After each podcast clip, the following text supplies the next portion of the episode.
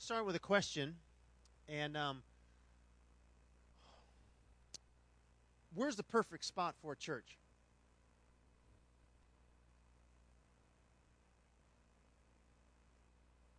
In our homes, it's a perfect place for a church. Where else? Where the lost is. Amen. So, like, in our city, where are the lost?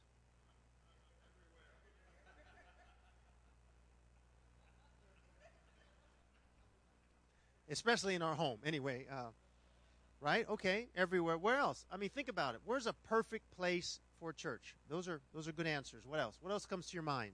Perfect spot. Maybe it's not just Las Vegas, but maybe it's uh, you know another city or a place that you could think of. Wherever God is. Where is God? Everywhere. Wherever people are is a good place for a church. What is the church? People. The body of Christ. This is church. Um, some of you might have church at your workplace. Some of you might have church in your home. Um, it's not bound by a building. Jesus never came. In fact, all of the teaching of the New Testament is is deflects from a central place of worship. I mean, in in Jerusalem right now, World War III would start if you tried to build a a temple, a Jewish temple on the Temple Mount. Why?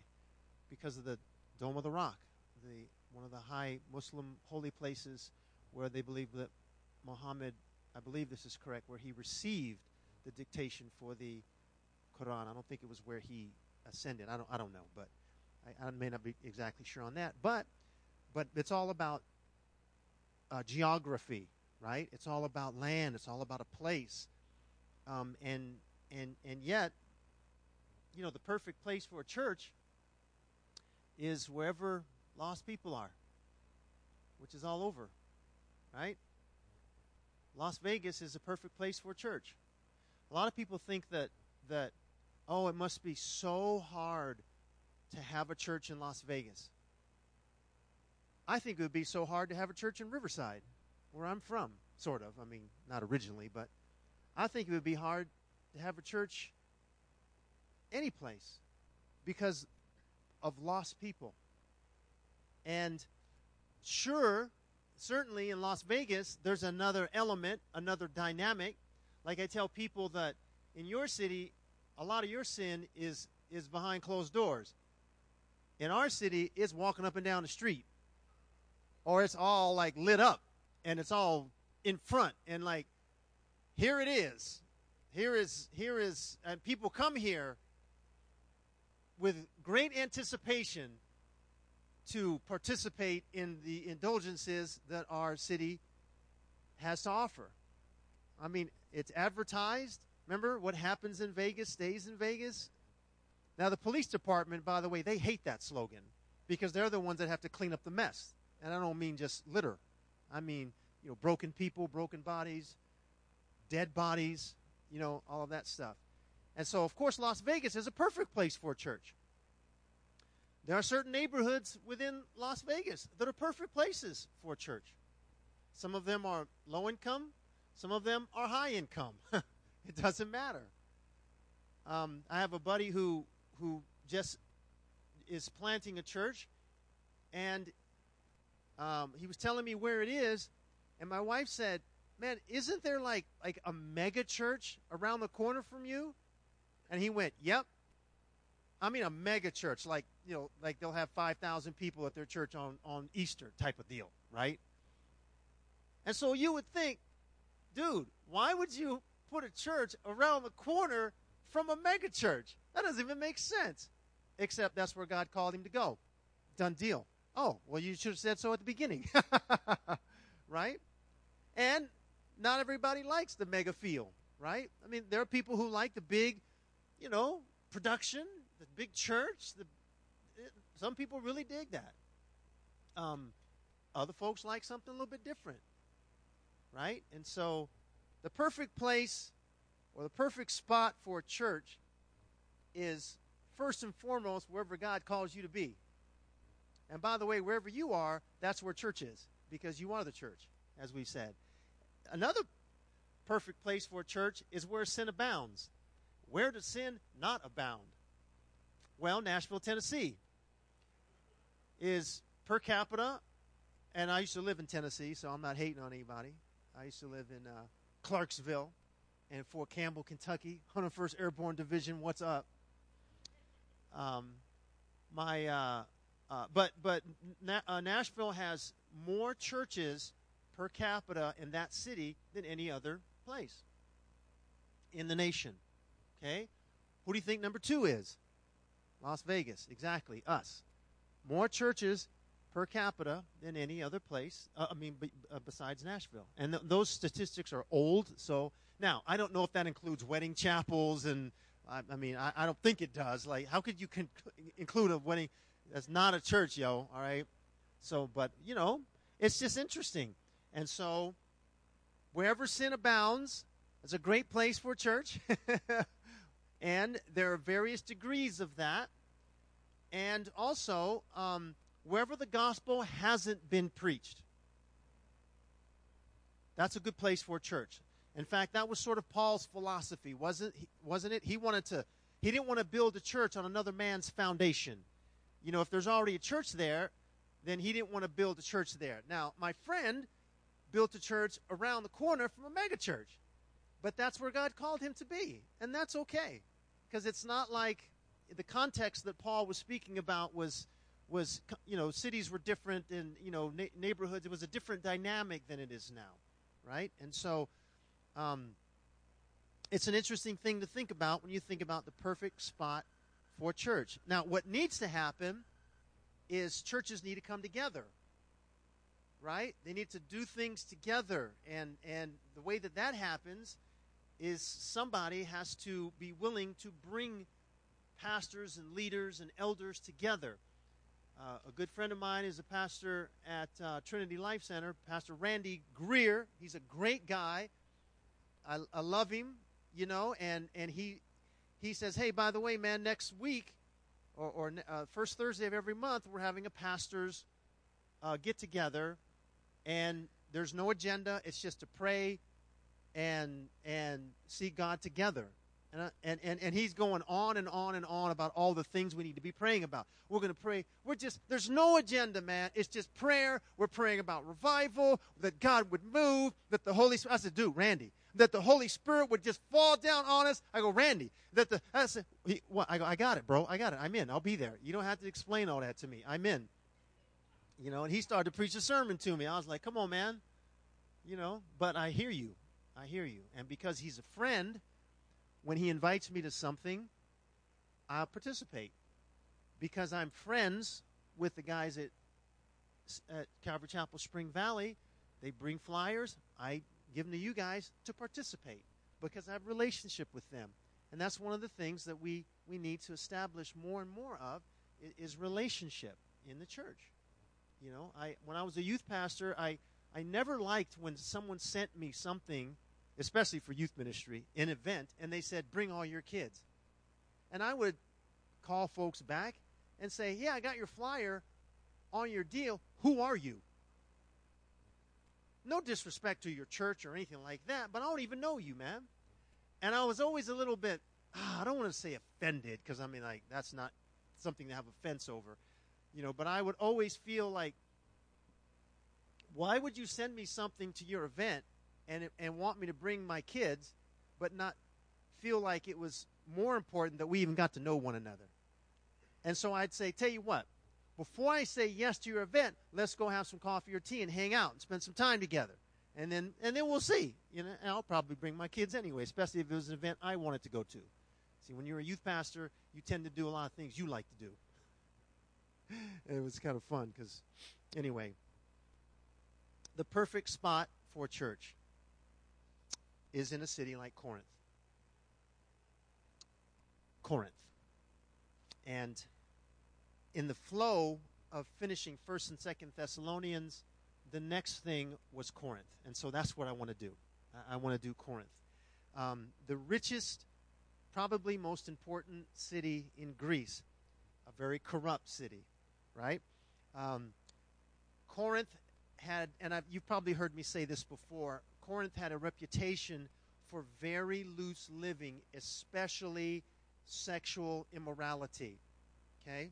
And um, I mean, even to the point that they had that they had merged together sexual immorality with their religious practices. I mean, that's bad when you start to merge those two together. Temple prostitutes, things like that. There was a Greek term, um, act like a Corinthian, which means that you were going to practice fornication. You know, that's that's what that meant, or the term was Corinthianized. And then if you had a Corinthian uh, companion, that meant that she or he was a prostitute. That's what that meant. It was an actual Greek term. Oh, this is my Corinthian companion. Oh, all right, all right. Okay, that's how bad it was. Um,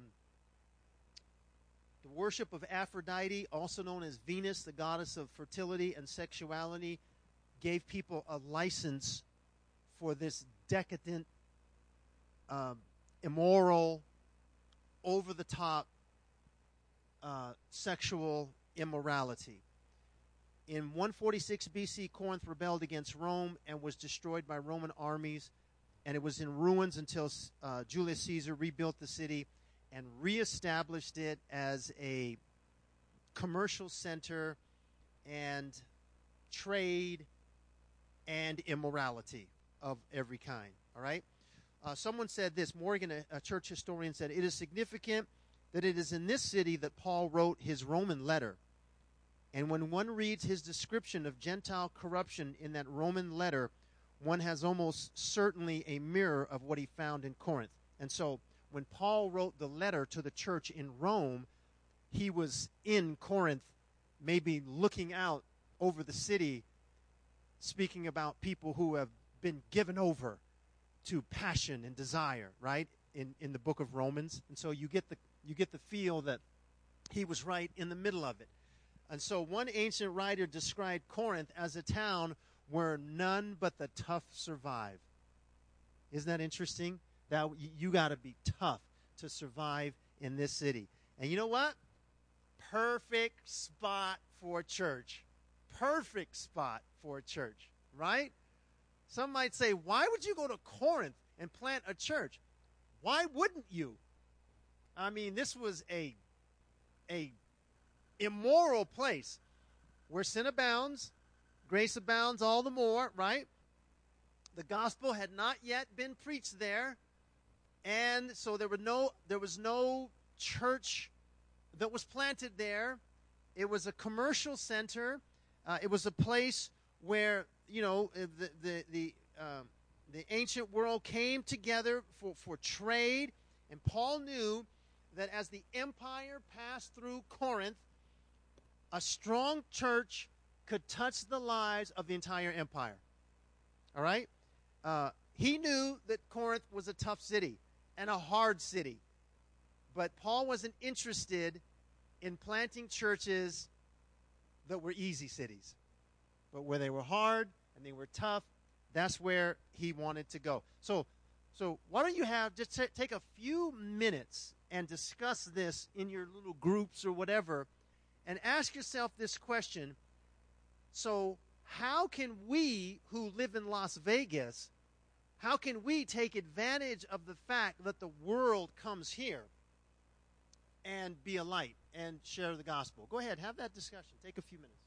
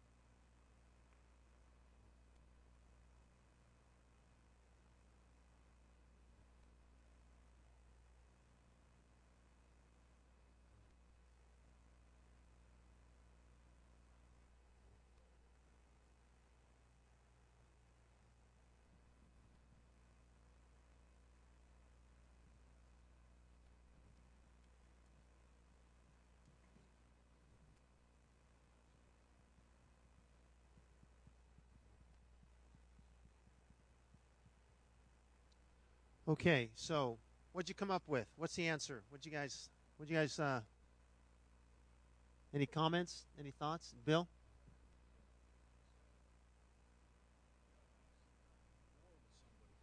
You gotta have a you gotta have a rapport with somebody first, and then when you can talk face to face, then you can do something. If you just come up and just get in somebody's face and say, "Hey, you need God," I know that didn't work for me for like three years.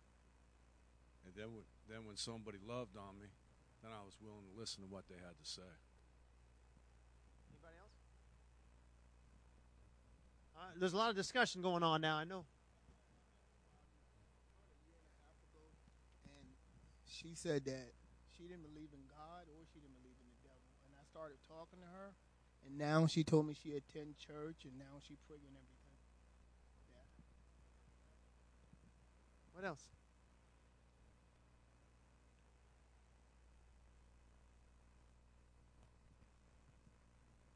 Well, we were talking about um, probably the best way to evangelize is through example rather than walking around with a Bible and uh, just being a light. And you don't even have to, you know, profess the fact that you're a Christian, but if people see your actions and your, your, your light, they'll come, they'll, they'll seek you out. I, I've had that happen a couple times. And one of the things when I first became a Christian, our, our group I was in, he says, uh, make a friend, be a friend, and lead a friend to Christ.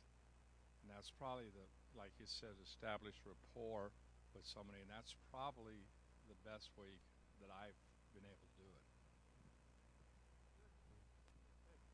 What do you guys think about strip evangelism? Las Vegas Strip. What do you think, Billy?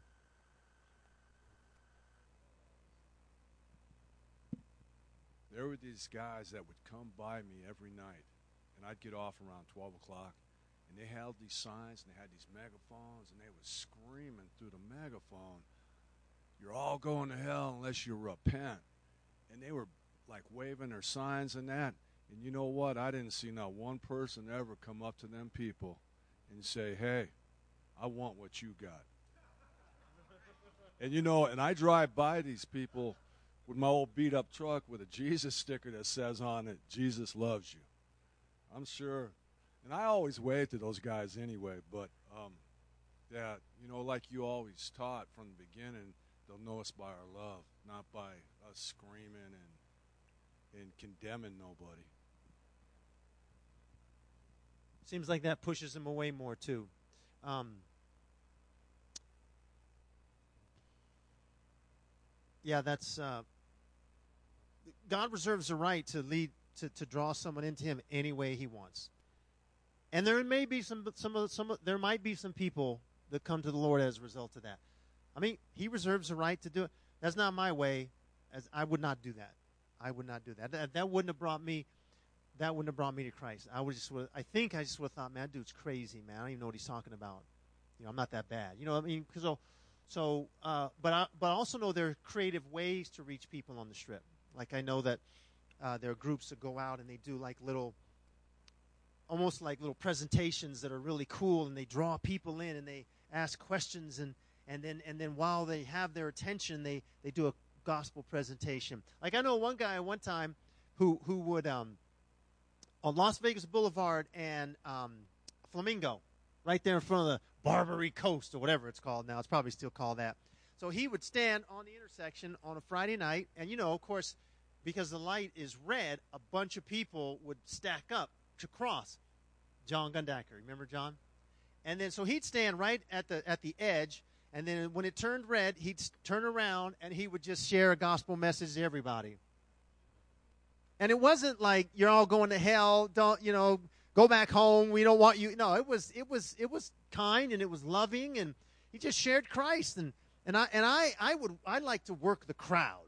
You know, I would I would be like in the back. I didn't do it often, a couple times. I mean, it makes it sound like I did it every week. I didn't.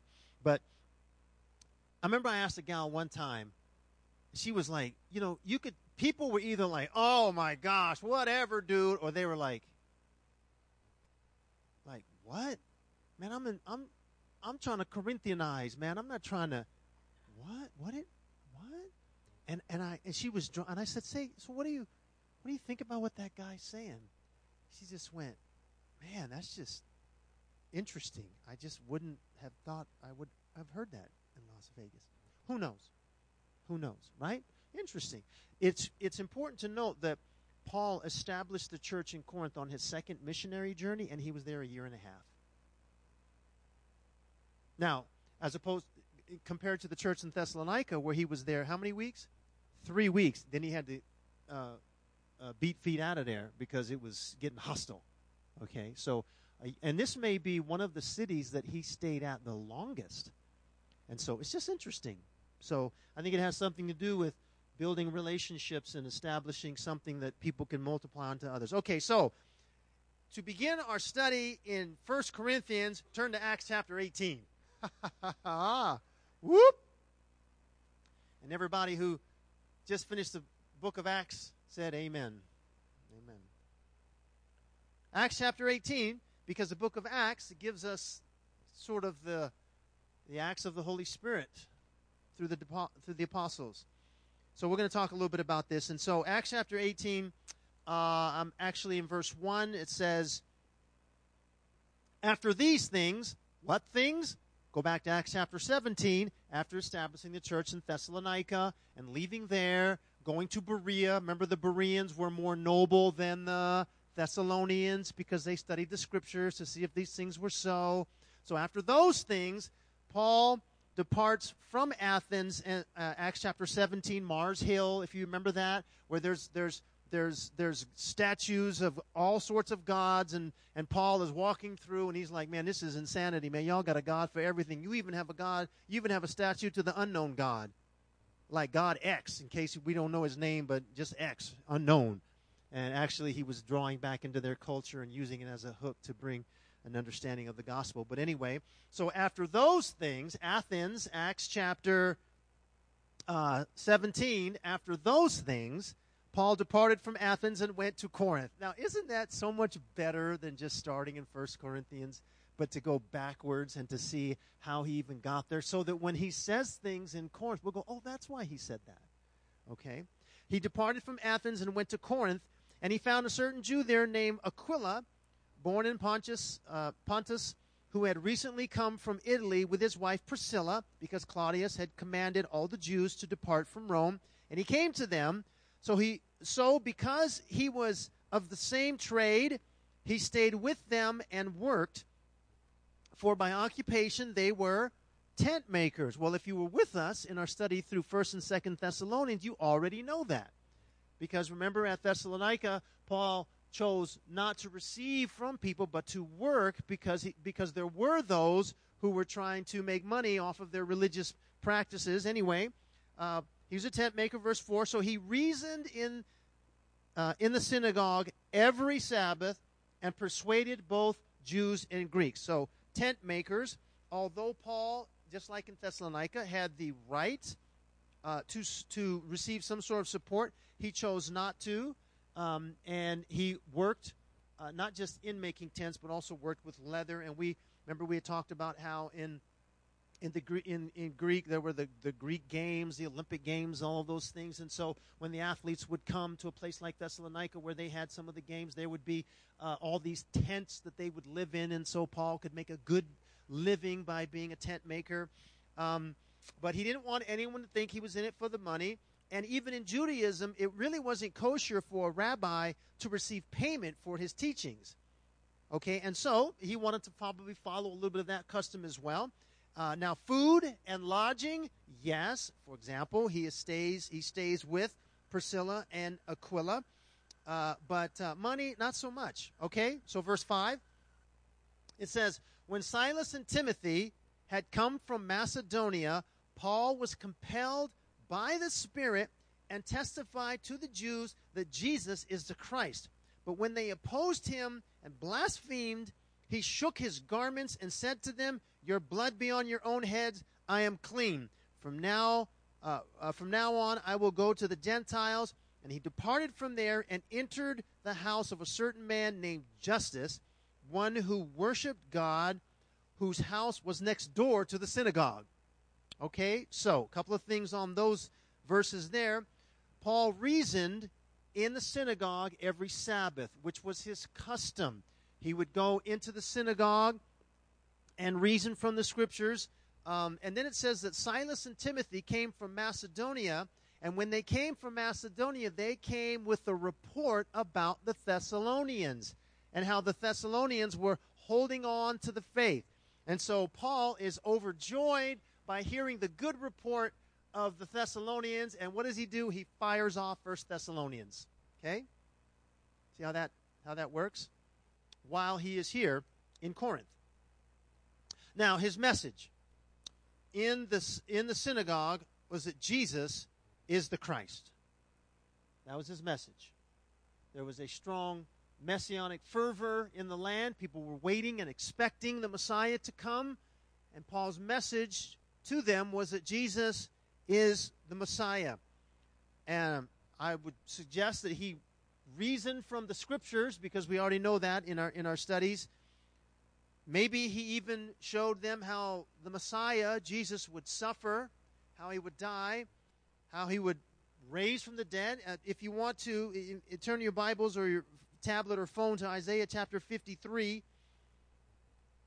And I like to just read through this, and, and who knows, maybe this was maybe this was even one of the scriptures that he used. I, I don't know that it was or wasn't, but doesn't tell us. Isaiah chapter 53, verse 1 is a messianic scripture that speaks about the Messiah to come. And it gives us some good insight. Compare and contrast this to Jesus, who has believed what he has heard from us, and to whom has the arm of the Lord been revealed. For he, and the he is the Messiah. He grew up before him like a young plant and like a root out of dry ground. He had no form or majesty that we should look at him, and no beauty that we should desire him. Isn't that interesting? Verse 3 He was despised, rejected by men, a man of sorrows, and acquainted with grief. And he was as one from whom men hide their faces. He was despised, and we esteemed him not. Surely he has borne our griefs and carried our sorrows, yet we esteemed him stricken, smitten by God, and afflicted. Verse 5. Does this sound like anyone you know? Okay, this was written 500 years before the time of the Messiah, Jesus. Verse 5 He was pierced for our transgressions, He was crushed for our iniquities. Upon Him was the chastisement that brought us peace. What's the chastisement that brought us peace? The wrath of God, the payment, the full payment of all of our sins. And with his wounds or by his stripes, we are healed. All we, like sheep, have gone astray. We have turned every one to his own way, and the Lord has laid on him the iniquity of us all. Sound like anyone you know? Okay? Now let me just say there are those who would who, there are those who would say that this is not this is speaking about the nation of Israel. This is not speaking about a person like the Messiah, but if you go through it, it's like when was Israel pierced for our transgressions or crushed for our iniquities? When was the chastisement that brought us peace placed on Israel and how is it that by the wounds of Israel we are healed? It doesn't sink. Verse 7 He was oppressed and uh, he was afflicted, yet he opened not his mouth.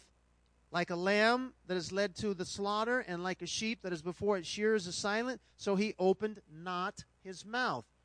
By oppression and judgment, oppression, Rome, and judgment, religious leaders, he was taken away and as for his generation, who considered that he was cut off from the land of the living, stricken for the transgression of my people. Okay, cut off from the land of the living, what does that mean? That means death. Verse 9, here he goes, in case there were any questions. They made his grave with the wicked. You remember who was crucified next to Jesus? Two thieves. Okay? Um, and with a rich man in his death. Remember Joseph of Arimathea? A rich man who allowed Jesus to be put in his uh, burial place? Although he had done no violence and there was no deceit in his mouth. Sound like anyone you know? Verse 10 Yet it was the will of the Lord to crush him. He has put him to grief. When his soul makes an offering for guilt, he shall see his offspring. He shall prolong his days. The Lord, uh, uh, the will of the Lord shall prosper in his hand. And so, first of all, he's cut off from the land of the living, but then he sees his offspring and his days are prolonged. Wait a second. Sounds like he dies, but then sounds like he's alive. Oh. Out of the anguish, verse 11, of his soul, he shall see and be satisfied. By his knowledge shall the righteous one, my servant, make many to be accounted righteous, and he shall bear their iniquities. Therefore, I will divide him a portion with the many, and he shall divide the spoil with the strong, because he poured out his soul to death. He was numbered with the transgressors yet he bore the sin of many and makes intercession for the transgressors.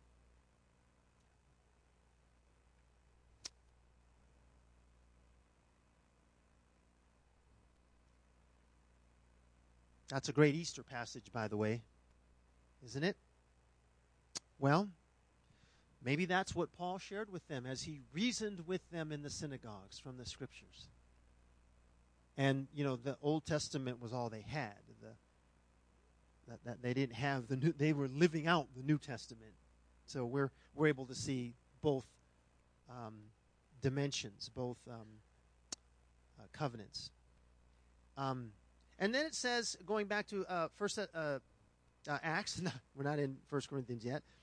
Um, when his message was rejected, Paul went to the Gentiles.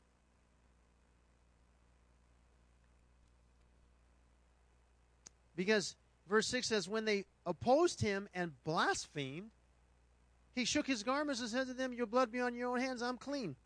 I'm off to the Gentiles. Now, we know that wasn't the last time that Paul spoke to to his Jewish brothers. Remember in in um, it, in, I think it's Galatians where he says, "Man, I wish that I would be." Essentially, I wish that I would be cut off for the sake of of maybe Romans, for the sake of, of my people Israel. I mean, you know, Paul was like, man, let me, let me be cut off from God that they might find Messiah. That's how serious he was. So we know it wasn't. He was, this is, all right. So listen, he takes his advice from Jesus here.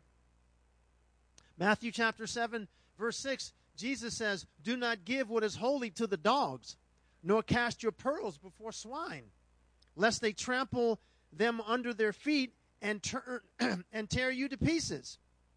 What does that mean? What do you think? Huh? What?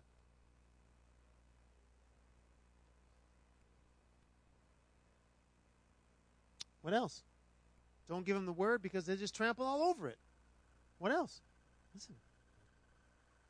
Turn and attack you. So they'll just trample on the word and come come after you. What else does it mean?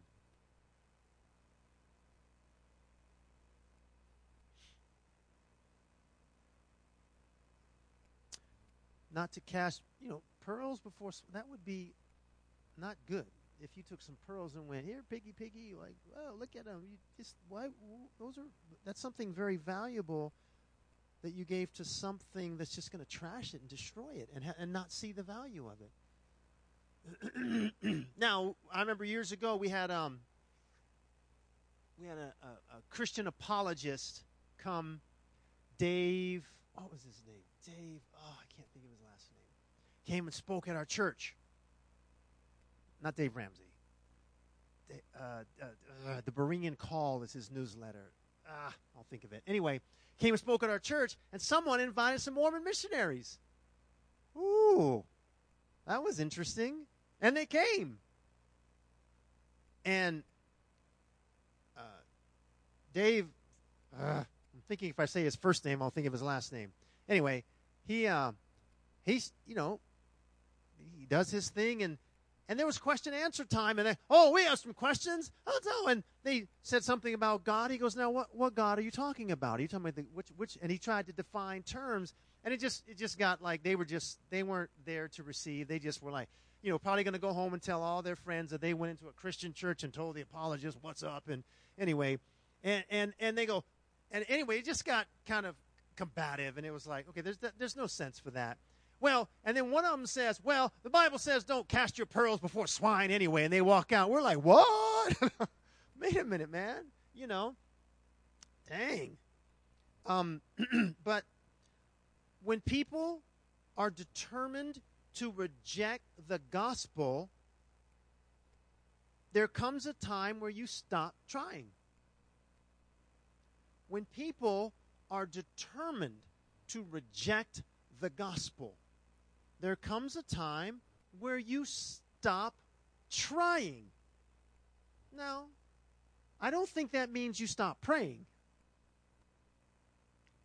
And I also don't think that means you stop looking for open doors.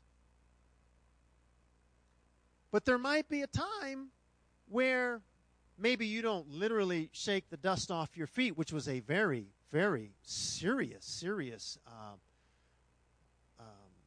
visualiz- visualization, uh, uh, uh, kind of acting out something that was incredibly like, man, I'm shaking the dust off my feet. You know, whoa, man, that, that's serious. But but maybe it's with a family member where you just don't talk about Christ anymore, you, you just, you, unless they ask. I mean, I, I had to do that with, with, with my mom in particular. I just, you know, I just, because when I got saved, man, I just couldn't understand why everybody wasn't a Christian. And how do you not get it? And blah, and just just beating people over the head. A zeal with no knowledge is not good, right? That's what a terrorist does. And I'm, oh, come on, man, no, you're wrong, you're wrong, and getting all crazy and like, ah. And then finally I said, man, I'm done with that. I'm just not even going to bring it up anymore. I'm not going to bring it up anymore. I'm done with it, man. This is not working. I remember we were sitting. This is when my mom still lived in Riverside, and I came down to visit, and you know, I ain't bringing it up, you know, and so somehow she brings it up. I'm like, oh, and she goes, well, I've been baptized, and I said, great, mom. I go, now how old were you when you were baptized? You know, Catholic tradition. And she goes, and I've been confirmed too. I said, Mom, confirmed to what? She goes, Well, I, And then she said, I'll never forget it. She goes, And not too long ago, I accepted Jesus Christ in my heart as my Lord and my Savior. I went, What? You didn't even tell me. I go, How? Who? What? How did this happen? She goes, Right here watching Billy Graham. I went, There you go. There you go. There you go. There you go. I'm 300 miles away. Mom got saved. Just sometimes you have to you have to just be quiet about stuff. Have to just, yeah, yeah, planted a seed, Holy Spirit, all that, yeah. So sometimes, you know what? When someone's continually, re- and she wasn't rejecting the gospel, but you know, it just it was getting you know tense. You, you just, just don't stop trying, but but but but you continue to pray, and you continue to look for open doors. Because when you pray, you should be looking for open doors why pray if, if you're not looking for open doors, right? So, so uh, anyway, Paul's like, man, I'm, I'm done with you Jews. I'm done with you. I'm going to the Gentiles. Okay. Now we understand his heart. He wasn't categorically done. You know, no more trips to the Sabbath for me. No, there there'd be more, but but in this city, he's moving on to the Gentiles. And what kind of people were coming to Jesus? First Corinthians 126 tells us Paul says, For you see your calling, brethren, that not many wise according to the flesh, not many mighty, not many mo- noble are called. So he's reaching people right where they are, right? Now, let's move on. Verse 9 in, uh, I keep wanting to say First Corinthians, uh, Acts uh, chapter 18. Now the Lord spoke to Paul in the night by a vision. Did we mention that Corinth was a hard place? It was a dangerous place. Anytime you have religiously inspired sexual immorality and you're a you're a you're a, a, place a crossroads where people from all over are coming especially to do dirt and to do sin, have a hedonistic weekend or week or whatever it's a dangerous place. Las vegas is a dangerous place. G- gaming is very dangerous. It brings an element of danger that you don't have in riverside. It's not that riverside's not dangerous it's just not dangerous like las vegas is now, Los Angeles is a dangerous place too, depending on where you are. Don't make a wrong turn on the 101, right? You might end up where you don't want to be. But gaming just brings this element of corruption, this element of greed, this element of sexual immorality, and on and on and on that can filter into the city. And it does. So, anyway, Paul's reaching people, and he has this vision, and the Lord strengthens him. Now he's in Corinth, and it says, Do not be afraid, but speak and do not be silent. For I am with you, and no one will attack you to hurt you, for I have many people in this city. And he continued there for a year and six months, teaching the word of God among them. Okay? So let's break down this vision that he gets, these words of affirmation. God says to him, Don't be afraid, because it would be very easy to be afraid when you're in in in, in Corinth. It, would be very easy to be. That, that's that's there's nothing wrong with that. God gave us the emotion, the reaction of fear. God gave us that. It keeps us safe, keeps us out of harm. It allows us to to recognize there's danger. It, it places biologically, physiologically, it does something to our body. You know, uh, so there's nothing wrong with fear in and of itself. God gave us that. But we're not given a spirit of fear. I guess it's what you do. It's like anger. It's okay to be angry. Depends on what you're angry at and how you manifest that anger. If fear comes on you, then what do you do? And so he, he doesn't leave. He says, Don't be afraid. And he tells them what to do speak uh, and do not be silent. Okay, this is a vision from the Lord. Don't be afraid. Speak. You got to speak, Paul. Okay?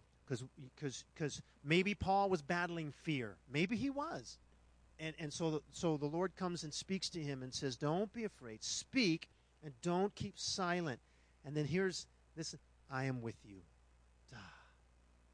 What a now Paul already knew that, but see, the Lord meets us in our fears and our weaknesses um, when we need a word of encouragement.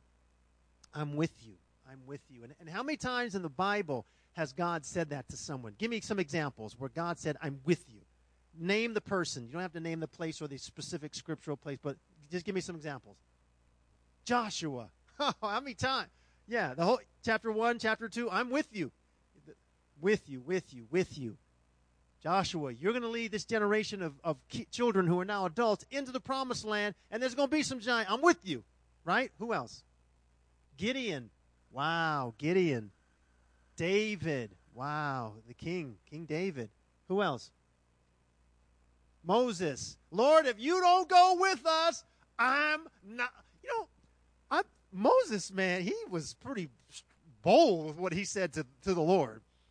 Now, check it out, Lord. If you don't go with us, I'm not going. I'm not going. Okay, that's reasonable. I'm with you. It's the great commandment, the Great Commission. Lo, I'm with you. To the apostles and to us, I'm with you. Whew, okay. Sometimes, huh? To the end of the age. When's the end of the age? New heavens and new earth, maybe? I don't know. Forever? I'll take that too. Yeah. Wow. Okay. Hey, man, don't be afraid. This is good stuff for all of us who are fearful witnesses. This is good stuff. Don't be afraid. What are you afraid of? Okay, Actually, if you are afraid, don't let that fear stop you. Now, he says, don't be afraid. Speak out. Just open your mouth. God will speak through you. Don't be silent. Ah, uh, gosh. Can I share an example of that just the other day? Sunday. By the way, your Wednesday night and your special. If you didn't know, Taco Naco is down the street at the Arco station with his truck. Yeah, what? Exactly. On Decatur and Rancho. So Taco Naco is he goes to our church, Victor, the great, great tacos. And he has fish tacos now. So I've hit him up twice this week or last week. Uh, forgot to mention that on Sunday, but we want to support him because he's just a dear brother. Anyway, so I go in, I don't have any money, and so I go into the. I had to get some cash for something else, so I go into the into the place, and there's a guy behind the counter.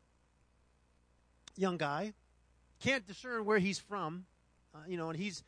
It's funny looking at me, can't discern where I'm from, or, you know, and usually I ask people, "What's your tribe?"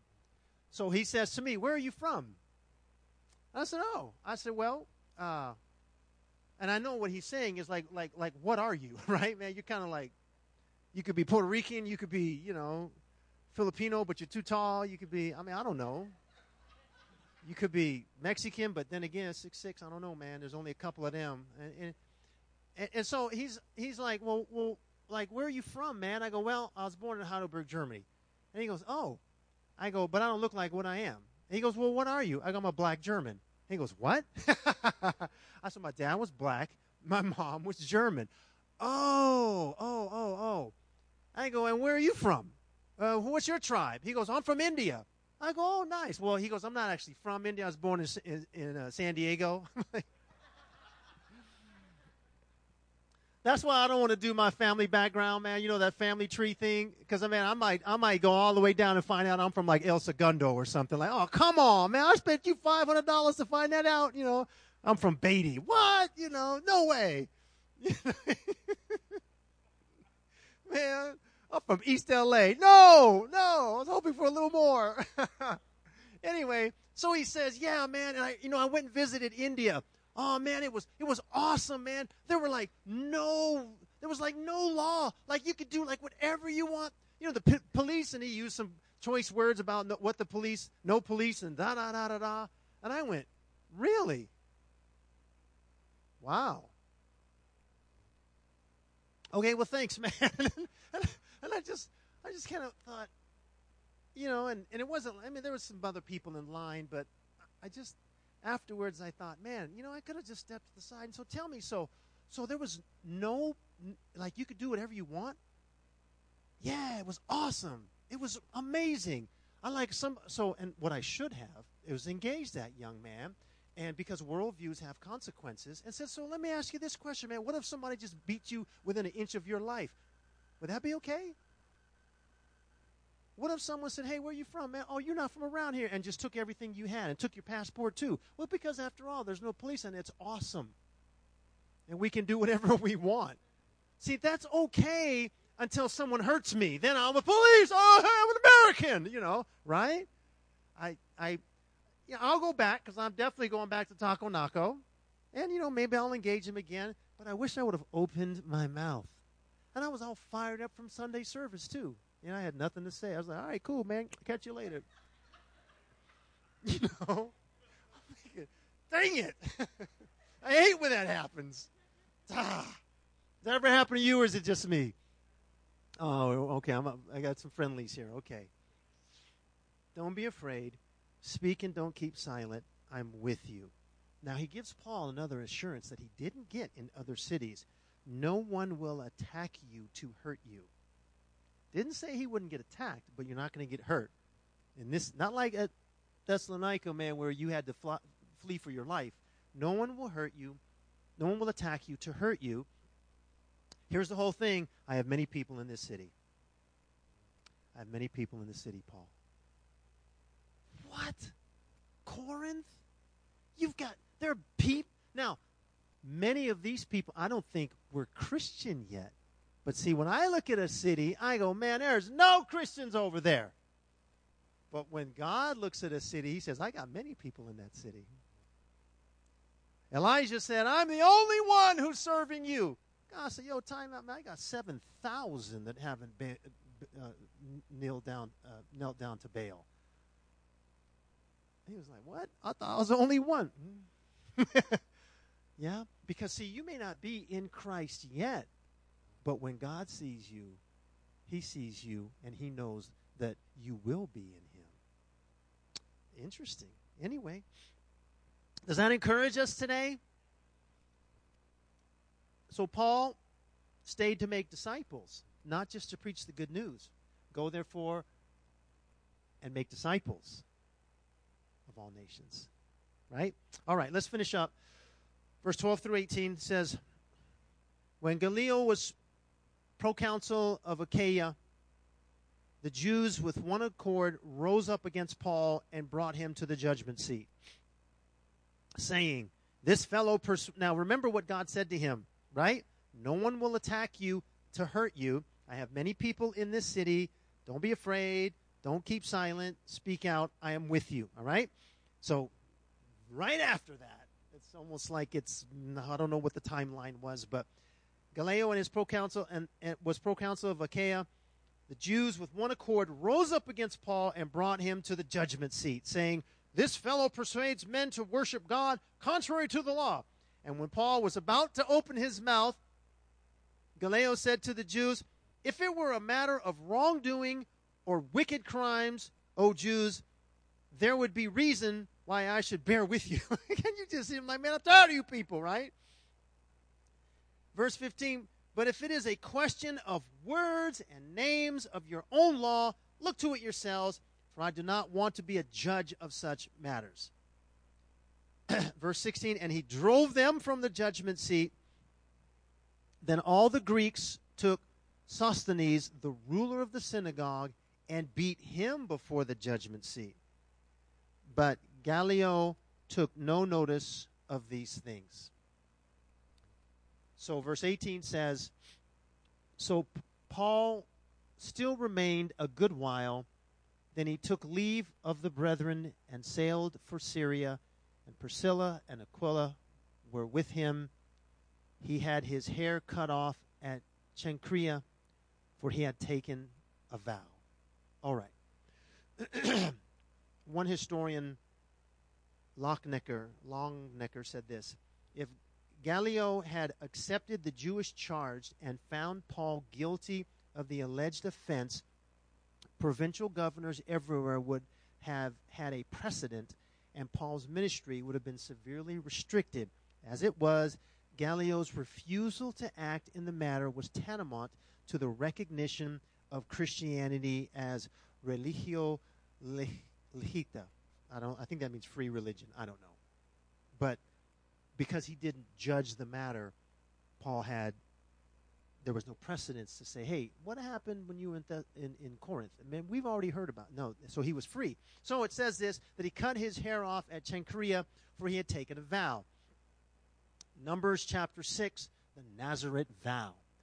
For season of time, if someone wanted to consecrate themselves to the Lord wholly and completely, um, John the Baptist was a Nazarite from birth, right? And so uh, Samson was a Nazarite, although we know he ended up, especially with the hair, right? It was symbolic of a relationship, and um, uh, they allowed their hair to, to grow. And when they did cut it off, which I didn't know this part, they brought it to the Lord for a special ceremony at the temple in Jerusalem. I did not know that. But uh, not only that, uh, they didn't come. They couldn't come near a dead body, and they had to stay away from from grapes because of wine and all that. They completely away from that. So that was this consecration. Uh, the purpose of it was to express consecration, dedication, and separation to the Lord. Someone said this. I thought it was interesting. Um, William Barclay said, No doubt Paul was thinking of all God's goodness to him in Corinth and took this vow to show his gratitude. Maybe.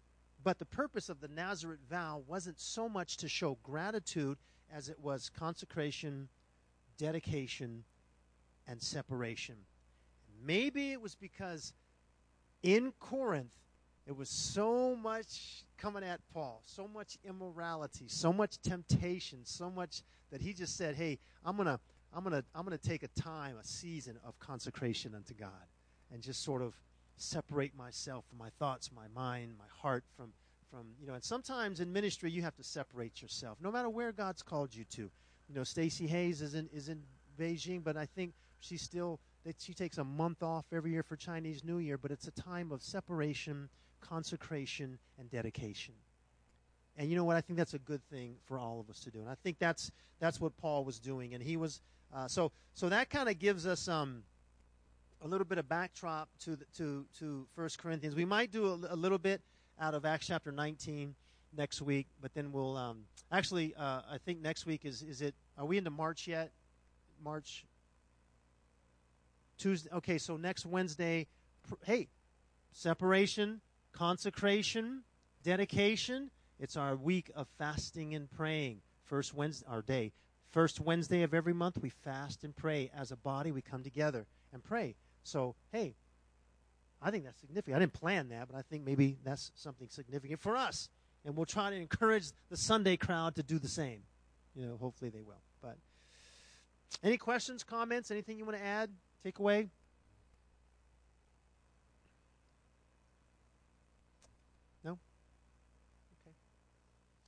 All right. God, thank you for your word. Um, it's not meant to just be something that gives us knowledge, but something that allows us to live in you. Uh, speak to us uh, through uh, Acts chapter 18, Acts chapter 19, and 1 Corinthians. Speak to us, God, and show us what you have for us. In Jesus' name, amen.